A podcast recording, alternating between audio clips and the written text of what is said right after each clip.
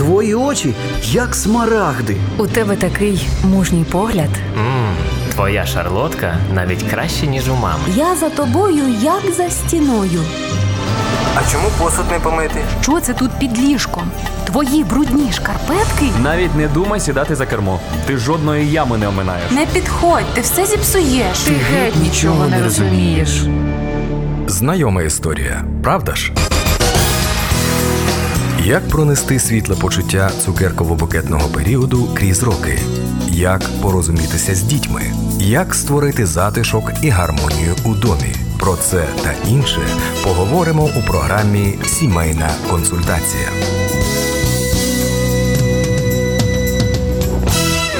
Наші вітання славного і доброго дня всім нашим радіослухачам. Знову програма Сімейна консультація. І сьогодні наше спілкування буде протікати у компанії із керівником сімейного центру ЮТУ, що знаходиться у Харкові, В'ячеславом Бондарем.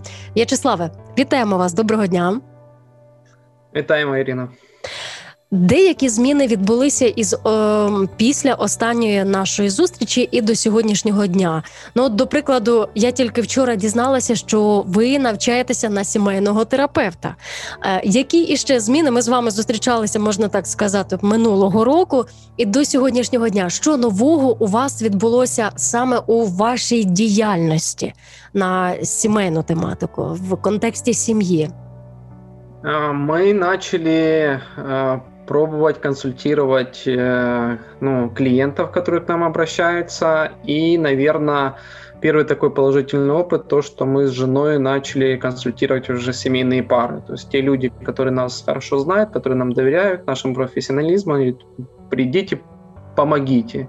И мы начали делать такие вещи, потому что мы поняли, что очень большой дефицит вообще семейных терапевтов, да, а тем более христианских семейных терапевтов, э, и людям просто некому пойти за советом, за, наверное, просьбой помочь в тех или иных кризисных ситуациях. А куди зазирає, що йому відкрити сімейному терапевту? А що він намагається побачити і на рівні чого розуму, духа, душі? Ну, наверное, одна из главных задач, наверное, системно-семейного терапевта – это наладить коммуникацию между мужем и женой и, и, и детьми, то есть или теми участниками, кто живет в семье. Потому что отсутствие или неумение строить правильную коммуникацию – это 90% тех конфликтов, которые возникают именно в семьях. В'ячеслава, а якщо тільки одна людина до вас звертається по допомогу, хтось один в сім'ї, до прикладу, дружина, вона хоче налагодити цю комунікацію, вона хоче, щоб у її сім'ї були зміни в хорошому сенсі. А от з тієї сторони такого фідбеку немає. Чи може вона самотужки, от ну правда, що звертаючись за допомогою до сімейного консультанта, до сімейного терапевта, чи зможе ось ця одностороння така дія добра вирішити ситуацію?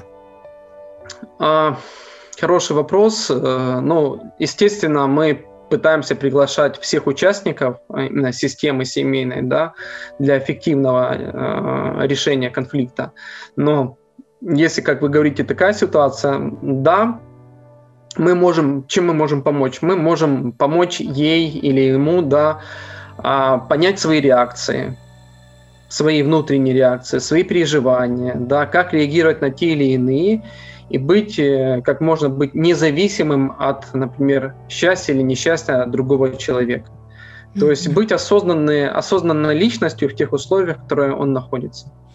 Добре, дякую вам наразі за ці відповіді. Я думаю, що наше питання, яке хочемо підняти на розгляд, воно стосується якраз комунікації. Це питання прийняття дитини з її характером, можливо, навіть, але я розумію, що це інша тема дитини, прийняття дитини, яка прийшла із іншої сім'ї, до прикладу, якщо це опікунство або усиновлення, прийняття дитини із її відчудженням від інших, з її можливо навіть і ненавистю до старших, прийняття дитини із тим, що вона не цінує всього того, що батьки роблять. Як би ви радили, коли батьки стикаються із цим? коли їм дуже важко прийняти дитину і реагувати любов'ю, а не тим самим дитячою позицією, то до чого тут краще прийти? До яких висновків, що тут собі в голові потрібно передусім поставити, через що дивитися? А, ну, такой глубокий вопрос. А, действительно, это, наверное, а, ту проблему, которую вы заявили, да, это, наверное, проблема не только с приемными детьми, но и также с своими биологическими детьми.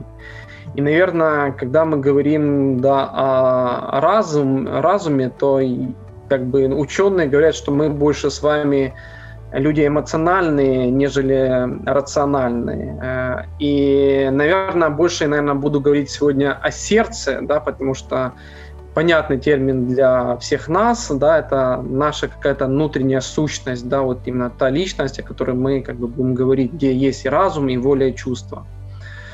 А, да, ну давайте принятие – это такая серьезная потребность, как принятие любовь. И, наверное, когда вы мне заявили эту тему, для меня всегда э, врисуется главная ответственность – это родительская ответственность. Что это значит? Что когда мы воспитываем детей, дети, они развиваются, и они проходят свои определенные этапы жизни – и самая главная задача, наверное, воспитания детей, как мы с вами, наверное, поняли, или, надеюсь, многие телезрители, э, слушатели наши поняли, что самый важный момент нашего изменения. Дети развиваются, но когда родители не развиваются вместе с ребенком, вот здесь возникают самые большие проблемы. И поэтому, наверное, любые другие э, какие-то кризисные ситуации я привык э, всегда говорить, а что это говорит обо мне – лично обо мне, о моих, о моих реакциях, о моих чувствах, да, на поведение того или иного действия ребенка. И поэтому, когда мы говорим о своих чувствах, то давайте, ну, попробуем с вами, да, так э, э, прочувствовать, что чувствуют родители, когда они, например, говорят там, мама, папа, вы для меня там ничего не сделали. Что может почувствовать родитель? Я не можу дібрати це, як це описати одним словом. Це, мабуть, якийсь букет. Букет емоцій, ну, передусім емоції. Прикрість. Да, обесценивание, да, безпомощність. Мене ні за що тут не вважають, я тут життя вклав. Ну як у нас частіше всього? Я тут для чого ти думаєш, я на роботу ходжу там, щоб у тебе були там красивки, там всякі кружки, гуртки і так далі. И давайте, да, честно, у нас поднимается огромнейшая буря эмоций. Это наша реакция. И ребенок здесь ни при чем. Мы ответственны за то, что мы чувствуем. И вот эта позиция взрослого, а, стабильного ну, родителя. А почему я это чувствую? И здесь задается очень хорошее верование. Да, через чувства мы можем прийти к хорошим верованиям. А в чем моя ценность? Как, как человека, как, как родителя? А почему я жду благодарности? И через эти чувства мы действительно приходим к тем верованиям, которым мы действительно верим. А, и поэтому, когда мы говорим о принятии, Здесь, наверное, самый главный вопрос, а, а умею ли я принимать себя? А умею ли я принимать себя? И вот это, наверное, тот опыт, который мы в первую очередь должны пережить сами, для того, чтобы мы умели да, принимать ребенка со всеми его а, да, особенностями в поведении, которые он выражает. Поэтому первый вопрос, наверное, о принятии себя. А, знаете, это такой глубокий, наверное, вопрос тоже.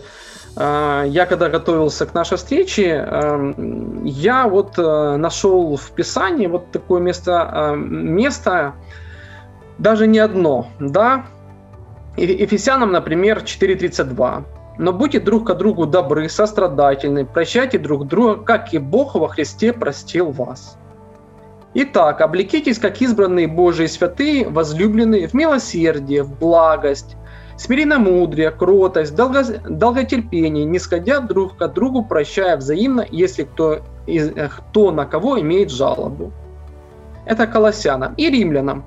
Принимайте друг друга, как и Христос принял вас в славу Божью.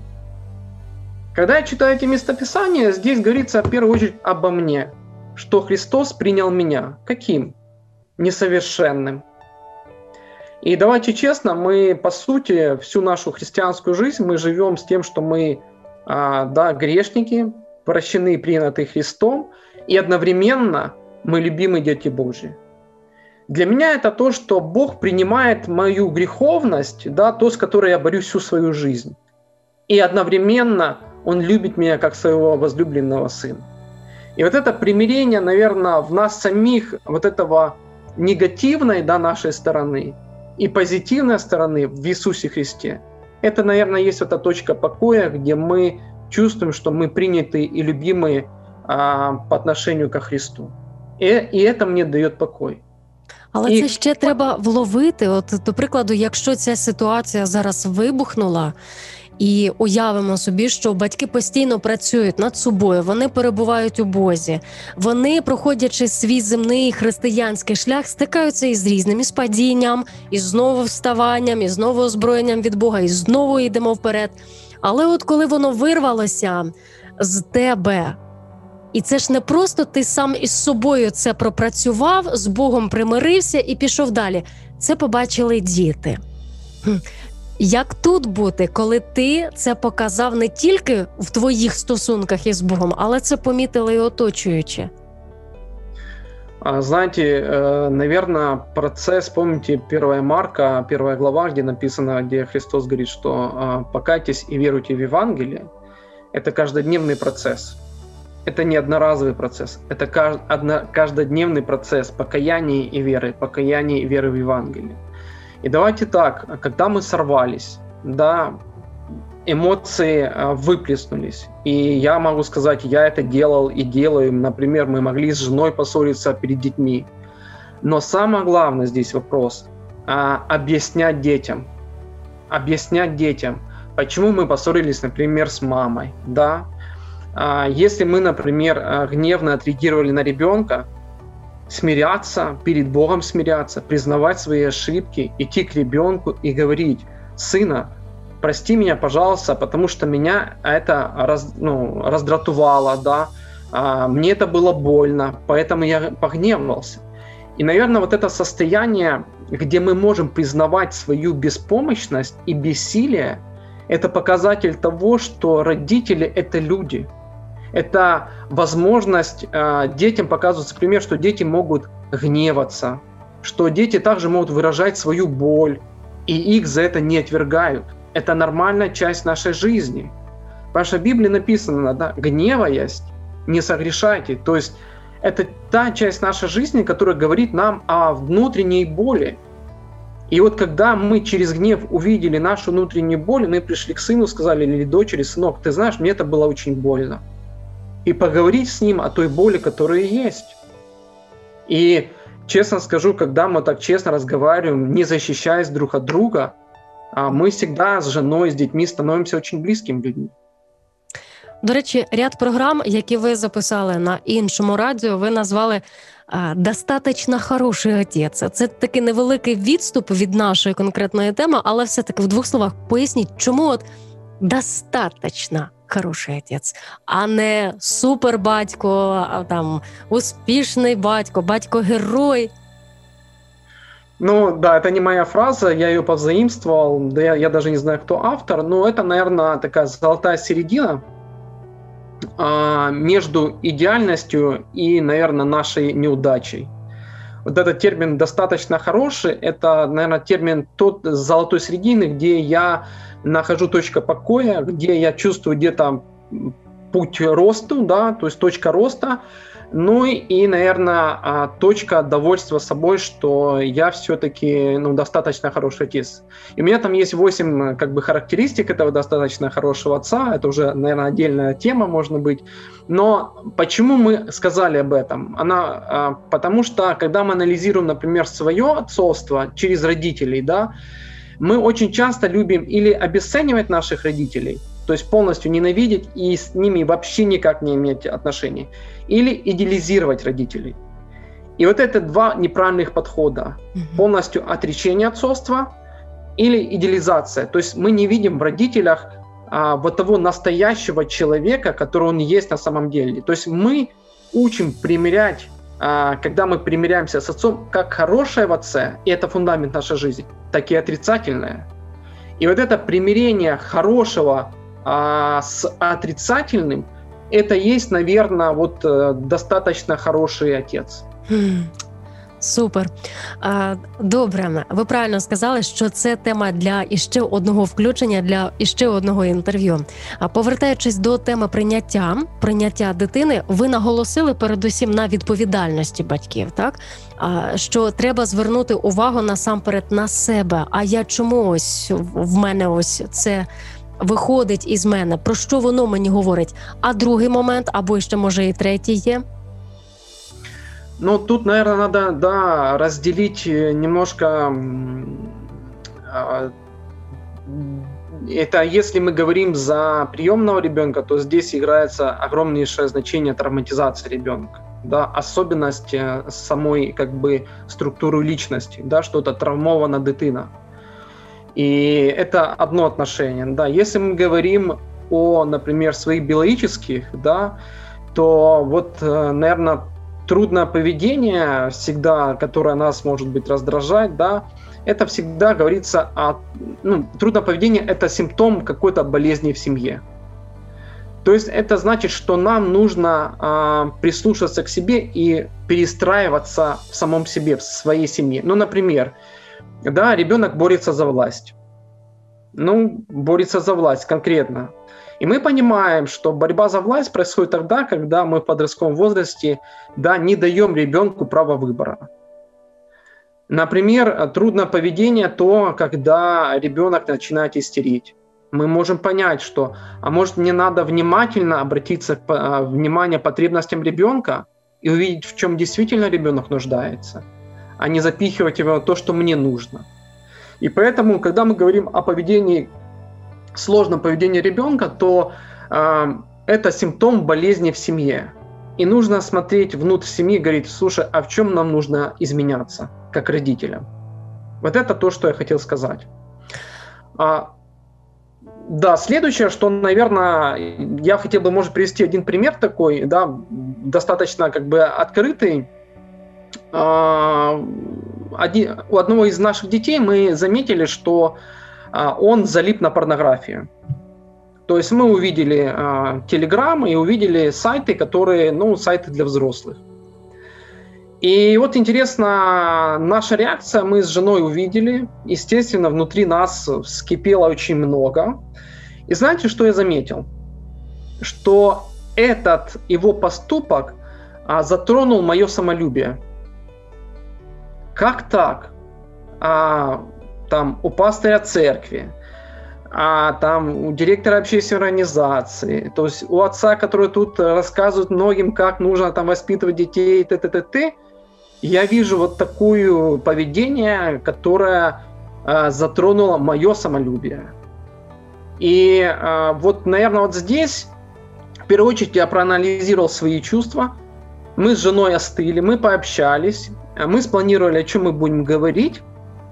И мы выработали стратегию, что в первую очередь его поведение, оно мешает ему самому. То есть э, я на стороне ребенка. Не, я не против его с его поведения. Я вместе с ним против этого поведения. И когда мы провели вот этот диалог с ним, то есть он вначале действительно он испытал огромнейшие чувства, когда мы ему показали, когда мы его разоблачили – он чувствовал огромнейший стыд, он чувствовал огромнейший страх. И, но я понимал, что он чувствует. И мы сказали, сына, мы за тебя. Мы с тобой. Мы понимаем, что это большое искушение. Это ну, сложно против, ну, противостоять. Но мы хотим с тобой победить это. И знаете, и вот это сама, сам подход, что я за ребенка против поведения – но оно меня очень часто спасало и помогало помогать действительно своим детям. У нас осталась коммуникация с ним. Мы с ним глубоко поговорили о своих переживаниях. Я ему был честен, сказал, сынок, у меня тоже бывали такие проблемы и бывают такие проблемы. Я такой же самый человек, как и ты. Я не стал выше его, святее, праведнее. Я такой же самый, как и ты. Но знаешь, сынок, мне в этом помогает Христос. Мне в этом помогает дисциплина. Мне в этом помогает подотчетность. Почему? Потому что я очень люблю свою жену. Потому что я знаю, что она причинит очень большой вред порнографии. Давай посмотрим на наши примеры людей, к чему приводила порнография.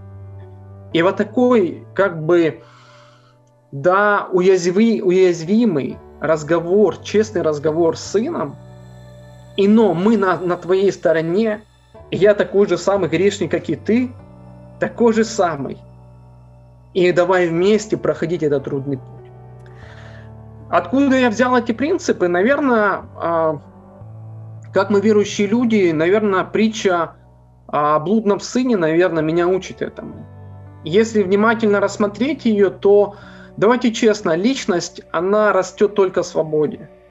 И вот мне как-то мой коллега да, поделилась э, этими принципами о принятии, да, 4П. То есть первое – это полная свобода, то есть это когда мы позволяем ребенку сделать свой выбор и понести последствия в этом. А, и посмотрите, что отец того времени, он пошел против а, культуры того времени. То есть он должен был побить камнями своего сына. Но он пошел против системы, он пошел против культуры, против общества, в котором он жил. Ради чего? Ради сына. Для меня это вызов серьезнейший. Второе. А, он понес полное а, последствие. Сын. То есть отец позволил ему понести полное последствие. Третье. А, он его принял. И принял без условий. И вот здесь, наверное, все-таки опять же раскрывается вот эта тема наше принятие, да, как Христос принял нас. И четвертое – это практиковать а, это принятие в своей жизни. Поэтому вот э, принятие – это, наверное, все-таки опять все ко Христу. Ну, ось цей приклад, який ви озвучили, це таки лайт-версія. Що тоді батьки роблять неправильно, або де вони дають слабинку, коли діти, незважаючи на те, що гріх було викрито, а у них це переходить у залежність, із якою потім батьки справитися не можуть. От уявимо людина, яка займає там у невеликому місті, цю людину знають, вона займає якийсь пост, і тут виявляється Твій син наркоман, ти про це знала, і ось тут перше, з чим стикається ця жіночка або цей чоловік самолюбство, моя репутація, мій авторитет, що будуть говорити люди. Ну добре, ось цей період пройдено, цей етап і цю сходинку пройдено. Добре, ніч, хай мене навіть звільняють. Хай про мене в цьому місті що хочуть, говорять. Мені головне, щоб моє чадо залишилося живим, і людина робить якісь кроки. Але що робиться неправильно? Чому отак на цьому рівні, на етапі викриття гріха, не зупиняється? І він або вона іще далі глибше і глибше в це заходять, заводять, що це стає уже на рівні залежності, і тоді шлях вибавлення іще довший і складніший. Да, совершенно правильно вы говорите, Ирина. Но если мы говорим конкретно тему зависимости, да, это такая очень сложная, большая тема, но причина зависимости – это неумение эмоциональной регуляции внутри себя. То есть э, что такое, зачем мы используем любую другую зависимость? Зависимость – это побег от боли. Это неумение справляться с внутренней напряженностью, с внутренней тревогой, которая живет в сердце личности, того же самого ребенка. И ну, если мы не говорим за какие-то серйозні хімічні наркотики, да, які там от второго, Ну, хай це будуть не тільки наркотики, можливо, ігроман. Тобто він не отримує ось цієї дози ендорфіну, і все йому це життя, навіть якщо все добре, навіть є сім'я, може, вже молода сім'я. Йому не цікаво. Тому що під час гри о, в нього тут, о, тут життя буяє, в нього тут вилилося в, в мозок ендорфін, все. І для нього це ну і тут ти не скажеш, що у людини щось болить. Він у пошуках радості, він у пошуках того, що його підкачає. Це може бути не тільки ну, там наркотична залежність. Да, мы с коллегами очень много сейчас говорим, тоже я вижу и в, в эфире очень много, да, вот поиск счастья, да, в чем это счастье. Но я бы, наверное, больше говорил бы больше о детях, да, если мы говорим за, за детей. То, наверное, ответ на этот вопрос, как можно минимизировать да, проблему зависимых, любых других зависимых, это строить с детьми эмоциональную близость. То есть это там, где дети могут э, реально быть уязвимыми перед родителями, где родители учат ребенка саморегулироваться, да, а, идентифицировать, что он сейчас чувствует. Например, там, сынок, это тревожность, да, а, давай, приходи ко мне, я тебя обниму, я выслушаю тебя, я пойму, я буду рядом с тобой, да, то есть есть, нарастает напряжение от чего-либо, да, там, в школе, поссорился с друзьями, какие-то внутренние тревожности. И рядом с родителями родители учат понижать эту тревожность, то есть получать вот этот момент успокоения. Через простые вещи, Ирин. Если, ну, это следующая тема у нас будет, да, когда мы читаем Второзаконие, шестую главу, внимательно, да, вот это эмоциональное присутствие от родителей с детьми, это есть ответ на хорошую профилактику тех негативных, а, негативного поведения, о котором мы можем говорить э, сейчас или в других передачах. Эмоциональная близость. То есть, когда ты эмоционально чуток к ребенку, что он испытывает внутри, э, тревожность или радость, да, спокойствие или взволнованность. И ты рядом находишься и умеешь, учишь его регулировать вот это внутреннее, э, внутреннее состояние. Мені здається, що ось ця ваша відповідь, емоціон, емоційна близькість це відповідь на всі питання, які у нас є. Якщо це щирі, не лукаві стосунки батьків із дітьми, немає ось цієї дволикості, коли ти із людьми один, а в сім'ї ти зовсім іншим. Можливо, це вихід із будь-якої ситуації. І добре, що якщо є ця емоціональна близькість, то можна випередити. От як у вашому випадку, ви вчасно побачили, ви вчасно викрик, викрили ту проблему, яка можливо ну могла до більш глибоких наслідків привести. Да, и действительно, а, у меня есть мой, ну, мой один знакомый пастырь, у которого один из сыновей, то есть э, он ушел во все тяжкие, то есть и в наркотики, и во все тяжкие. Знаете, но я горжусь а, именно этим пастырем, потому что он смог его принять. Вот, несмотря на то, что ему там уже больше 20 лет, да, уже ближе к 30, но он смог его принять в свой дом, он смог, при, он мог пересмотреть свои моралистические подходы к жизни, законнические подходы к детям, к личностям. И сейчас этот ребенок, да, там 30-летний, грубо говоря, живет в его доме и наслаждается именно отцовством, потому что это была многодетная семья, и он не, не мог достучаться до внимания своего отца, и он достукивался только через ну, такое девиантное поведение, через воровство, через драку, через такие вещи. И вот, э, несмотря на все, что этот человек еще где-то зависимый там, от сигарет, от алкоголя, может быть, но я восторгаюсь этим пастырем, который мог принять своего сына вот таким, как он и есть. И дома, может быть, у доме пастыря появился запах спиртного, э, запах сигарет от этого сына, но он сыном он, да, не принимает э, сигареты, он не принимает алкоголь, другие зависимости, но он всем своим существом показал, я принимаю тебя. И когда я общаюсь с этим сыном, это настолько большой ресурс его жизни, это то, что он всю жизнь искал в этой близости со своим отцом. И только сейчас, в свои 30 лет, он может наслаждаться вот этой эмоциональной близостью с тем пастырем, который был пастырем для всех, но, может быть, не пастырем для своих детей. Поэтому для меня а, ответ на многие вопросы, профилактика многих поведений трудного да, в детях – это эмоциональная близость со своими детьми. И то, что мы делаем в своих общественных, делаем в своей общественной организации, мы проводим а, а, хорошие курсы там, по международной программе, как строить эмоциональную близость со своими детьми. Потому что а, наша эволюция, нашей общественной организации даже, почему я этим занимаюсь?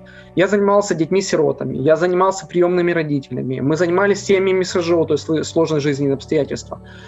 Но мы видим уже последствия всего этого. И когда мы посмотрели в корень, а что лежит в корне этих всех социальных проблем, то мы увидели отсутствие эмоциональной близости, это раз. И вторая важная тема, почему мы занимаемся, это ответственное отцовство.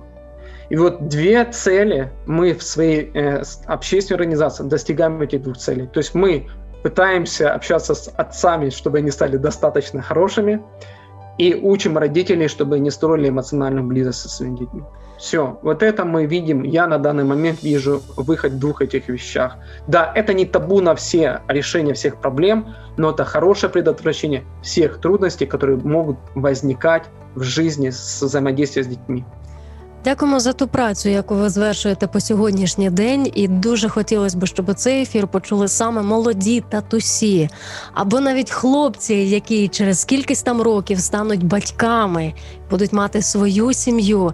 Щоб навіть якщо ви забудете усе, про що говорилося у сьогоднішній сімейній консультації, запам'ятайте це емоційна близькість, а це зможе мати хороші стосунки у сім'ї. Е, ми, мабуть, що будемо переходити до іще однієї теми В'ячеслава. Я думаю, що ми її встигнемо розглянути. Ми цій темі присвятили трошки більше часу, аніж мали присвятити. Власне, молоді татусі. Давайте уявимо картину, що хлопчик пережив насилля зі сторони батька, а може і матері у дитинстві. І він може навіть собі обіцяє, може він віддав своє серце Богові, може він зараз ходить у церкву. Але приходить момент, коли він бачить, що він виявляє ті самі реакції, які батьки свого часу по відношенню до нього впроваджували. І він зараз схаменувся і думає: Господи, що це зі мною таке? Я ж зарікся, що ніколи в моїй сім'ї такого не буде, а воно виявляється, ось ця природа, вона із тебе лізе, і ти нічого з цим не можеш зробити. Так, от як, переживши насилля, не стати палачем, коли ти створюєш свою сім'ю, і коли у тебе вже є влада і сила чоловіка? Серьезный вопрос. Да, мы видим буквально часто вот эта фраза это такая глубокая фраза, я не буду таким, как мой отец. И потом ты сидишь на группе отцов, и они говорят, Слав, а мне сейчас уже 50 лет, и я делаю те же самые ошибки, которые делал отец по отношению ко мне. А психологи говорят, что наше подсознание работает, вот, когда мы говорим фразу «я не буду таким, как», то наше подсознание работает в той сфере, что подсознание, ну, нам нужно сделать те же самые поступки, а потом исправить их. То есть нам нужно сделать то же самое, что делал отец, а потом їх ісправити. А так, по, говорить... по-іншому він по-іншому не може працювати. Треба тільки спочатку наступити на граблі, а потім виправляти ситуацію, лоб, який уже форму граблів на себе перейняв. По-іншому да, не это, хоче.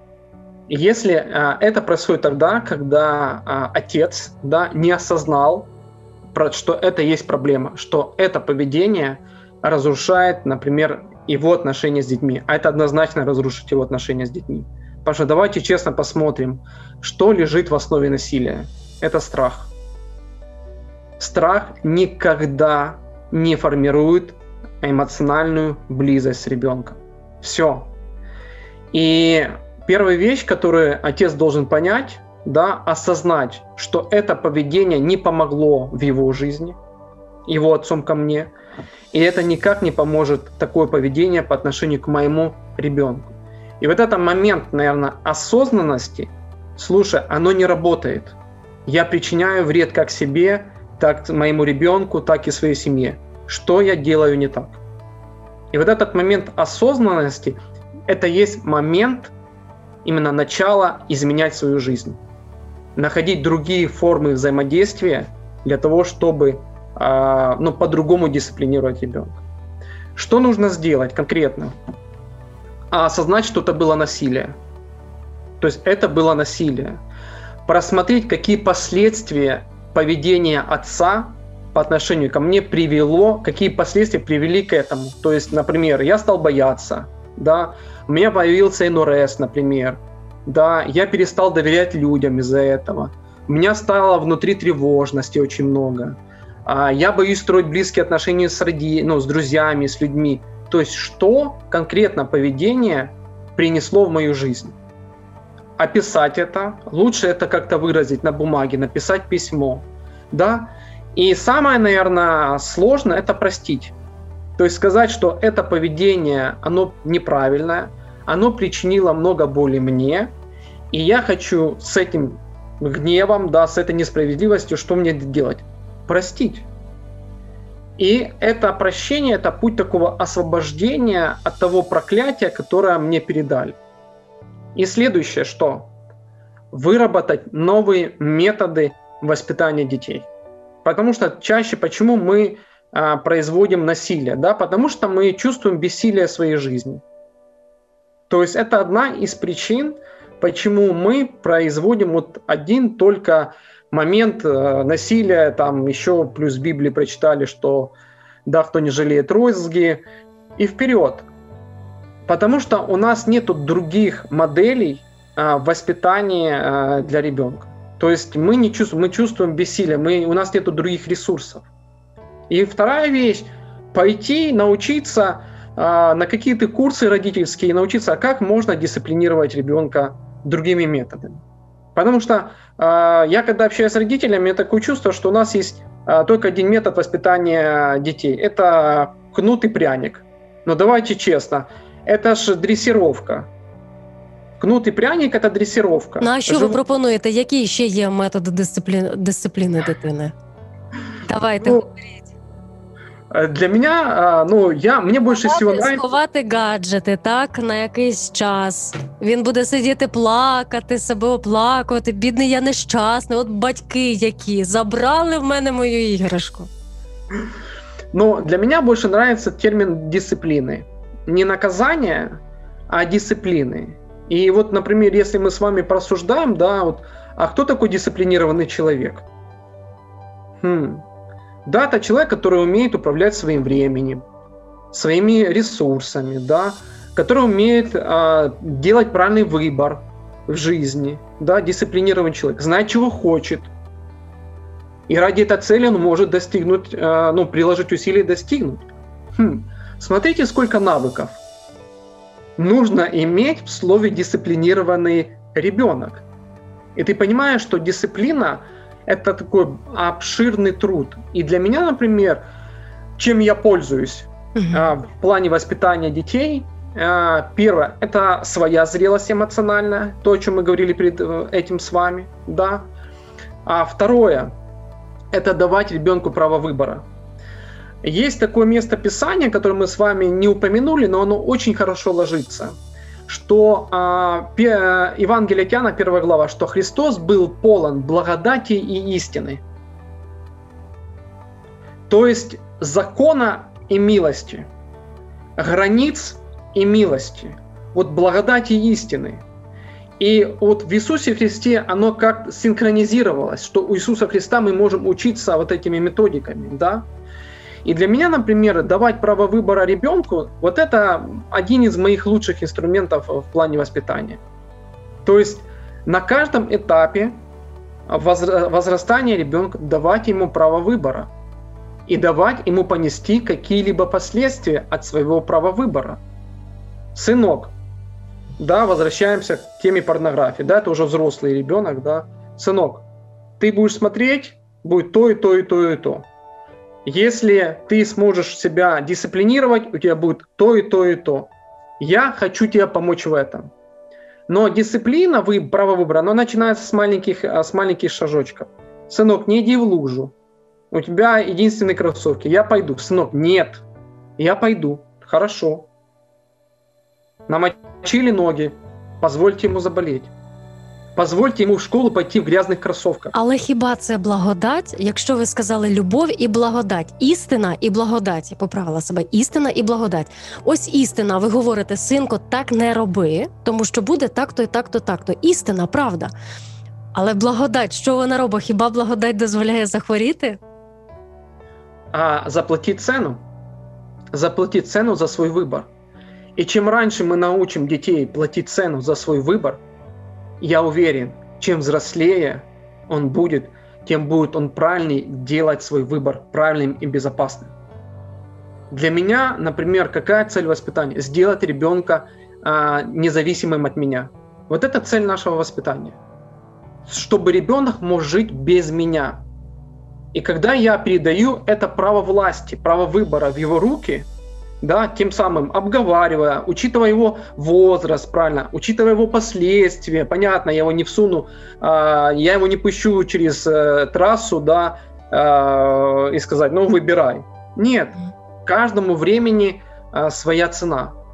И моя цель – воспитать ребенка независимо от меня. И я это начинаю с раннего возраста. И когда приходит подростковый возраст, мне не надо его контролировать.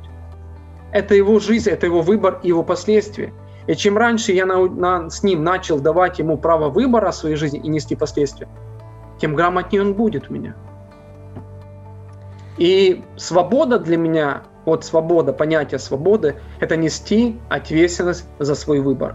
Вот это для меня свобода. Это не вседозволенность. Это свобода нести ответственность за свое право выбора. Вот это есть свобода. И я учу этому детей. Які є форми насилля, е, які не фізичною силою виявляються, а от в іншому? Тому що у нас зараз може закрастись в радіослухачів думка: ну лозина там Е, ремінь, але як батьки і ще в яких формах виявляється оце насилля по відношенню до своїх дітей? Що ви помітили? Ви консультуєте багато сімей і батьків. Які ще є форми? Ну, у нас есть, э, я хочу да, озвучить нашим э, ну, э, слухачам, да, что у нас очень хорошие законы сейчас сделали в государстве против домашнего насилия. Это серьезная тема, которую мы с вами затронули. Это может быть действительно другая тема на другой как бы встречу. Но а, по нашему украинскому законодательству у нас есть четыре вида насилия. Именно по нашему украинскому законодательству. Да, это физическое насилие, это психологическое насилие, это экономическое насилие и сексуальное насилие. Вот четыре вида насилия, которые как бы есть у нас а, а, в нашей как бы стране узаконены эти вещи. Ну а в христианских семьях? А, а, то, что я вижу, емоціональне і психологічне, як воно виявляється? Просто приклад наведіть, можливо, це буде як сканер для багатьох із нас. Если хотите, я могу вам прочитать термин, да, который вот конкретно термин, что значит психологічне насильство. Це словесні образи, погрози, приниження, переслідування, залякування, обмеження волевиявлення особи, контроль у репродуктивній сфері, що спричиняють невпевненість, нездатність захистити себе, шкоду психічному здоров'ю.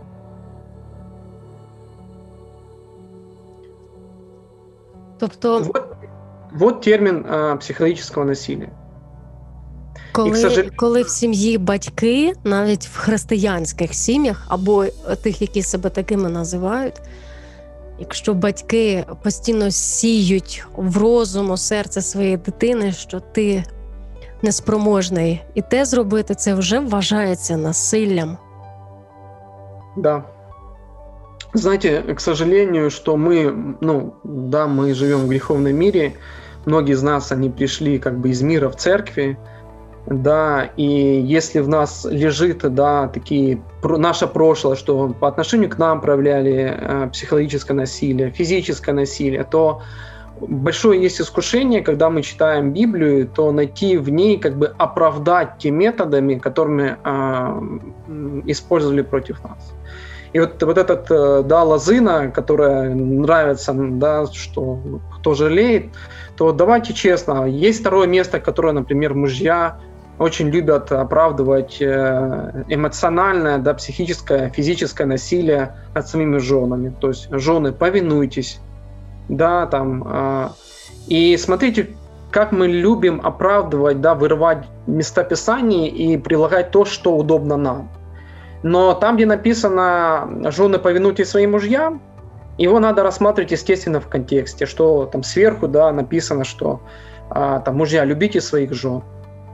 И мы должны понимать, что какое-то вырванное да, место по отношению удобное нам, мы должны его рассматривать в контексте, что мужья, любите своих жен. А тогда любой женщине, когда она чувствует себя любимой, принятой, когда она чувствует себя принцессой, то она с радостью станет за мужа. Правда? Правда. Давайте посмотрим по отношению к детям, когда мы говорим о насилии лозыной, да, но а, контексте иудейский, там, где первый, в первую очередь говорится о воспитании детей, это второзаконие, 6 глава, да, вот просто прочитать. Это контекст, который учит родителей, как воспитывать детей. А, «Люби Господа Бога твоего всем сердцем твоим, всей душой твоей и всеми силами твоими». Эти повеления, которые я даю тебе сегодня, должны быть у тебя в сердце. Внушай их своим детям, говоря о них, когда сидишь дома, когда идешь по дороге, когда ложишься и когда встаешь. Навяжи их как символы на руки, обвяжи ими лоб. Напиши их на деревянных там косяках и воротах своего дома. Что я здесь вижу? Я вижу эмоциональную близость родителей с детьми. Я вижу близость с Богом, я вижу поклонение Богу, вижу честность перед Богом, да, и я вижу эмоциональную близость со, ну, со своими детьми. Вот контекст, в котором да я не против, чтобы меня за мои какие-то бунт наказали лозыной по задницу, но в этом контексте. Угу. Там, где я уверен, что меня, что меня любят и что меня принимают. Там, где я чувствую себя любимым ребенком. И поверьте, я спокойно перенесу, даже как ребенок, когда заслуженно я получу лозыной по заднице. Но настолько, насколько я буду не уверен и насколько мне будет страшно, когда а, отец занят своими делами, когда он игнорирует мои потребности, когда мы ссорим, когда они ссорятся с мамой и папой, когда я не чувствую безопасность в своем доме, здесь приходит там папа, уставший с работы, не разбиравшись, а что я чувствую, а что я думаю, взяв лозыну, а, там отлупасил меня, почем попал. О чем это? О любви? Нет, это о насилии. Но в, как бы в основании насилия лежит страх и беспомощность. Час нашої програми вже сплив. Ми декілька питань не розглянули, і можливо, це до кращого. Це буде нам приводом запросити вас іще до спілкування. Але знаєте, от чим хотілося би закінчити, завершити цю програму? От ви зараз описуєте ситуацію, але ж її переживають, якщо не всі, то більшість. Якщо не більшість, то ну хай 5 із 10 сімей. А що може бути підтримкою і опорою для самої сім'ї? Сім'ї, де двоє людей. Вони у Господі зростають внутрішньо, вони борються зі своїми внутрішніми драконами. Так мало того, що тут іде внутрішня боротьба, і ще і зовні є спокуси, є лукавий, який ходить, і його завдання вкрасти, вбити і погубити. І ось ця боротьба виходить і внутрішня, і зовнішня. Що може підтримати сім'ю? Що може бути тією силою, яка буде тримати отак в руках сімейні пари, сім'ю в цілому? Ну, наверное, для меня очень важно это то, что мы, если мы уже осознаем это, это держаться друг за друга муж и жена. Вот, наверное, для этого, наверное, чтобы мои отношения, мужско-женские отношения, они приносили удовольствие. Да, и если в этих отношениях есть Бог, и там, где мы можем проявлять любовь друг к другу и уважение, наверное, это ответ э, на многие, на многие-многие проблемы по поводу воспитания детей. Потому что для детей самое важное, чтобы между мамой и папой был мир и любовь и понимание. Поэтому отцам, мне очень понравилась одна фраза, наверное, это больше такой призыв отцам. Отцы, давайте приносить а, небо к нам домой. Давайте приносить рай в нам, к нам домой. И если я не справляюсь там, с своими внутренними там, искушениями, эмоциями, Давайте искать выходы, давайте обращаться за помощью. Не боритесь сами, у вас есть церковь, у вас есть громада, есть э, специалисты. Ищите, просите помощи, но делайте рай внутри себя, внутри своей семьи, потому что это самое ценное, что может быть на этой земле. Рай дома. З нами на зв'язку в зумі був керівник сімейного центру ЮТУ. Ми зараз спілкувалися з харків'янином В'ячеславом Бондарем. Ми вам щиро дякуємо за цю бесіду, за те, що дозволили разом розважати на ці важливі теми. Говоримо вам до наступної зустрічі. Спасибо большое за приглашение. До следующей встречи. До свидания. На все добре.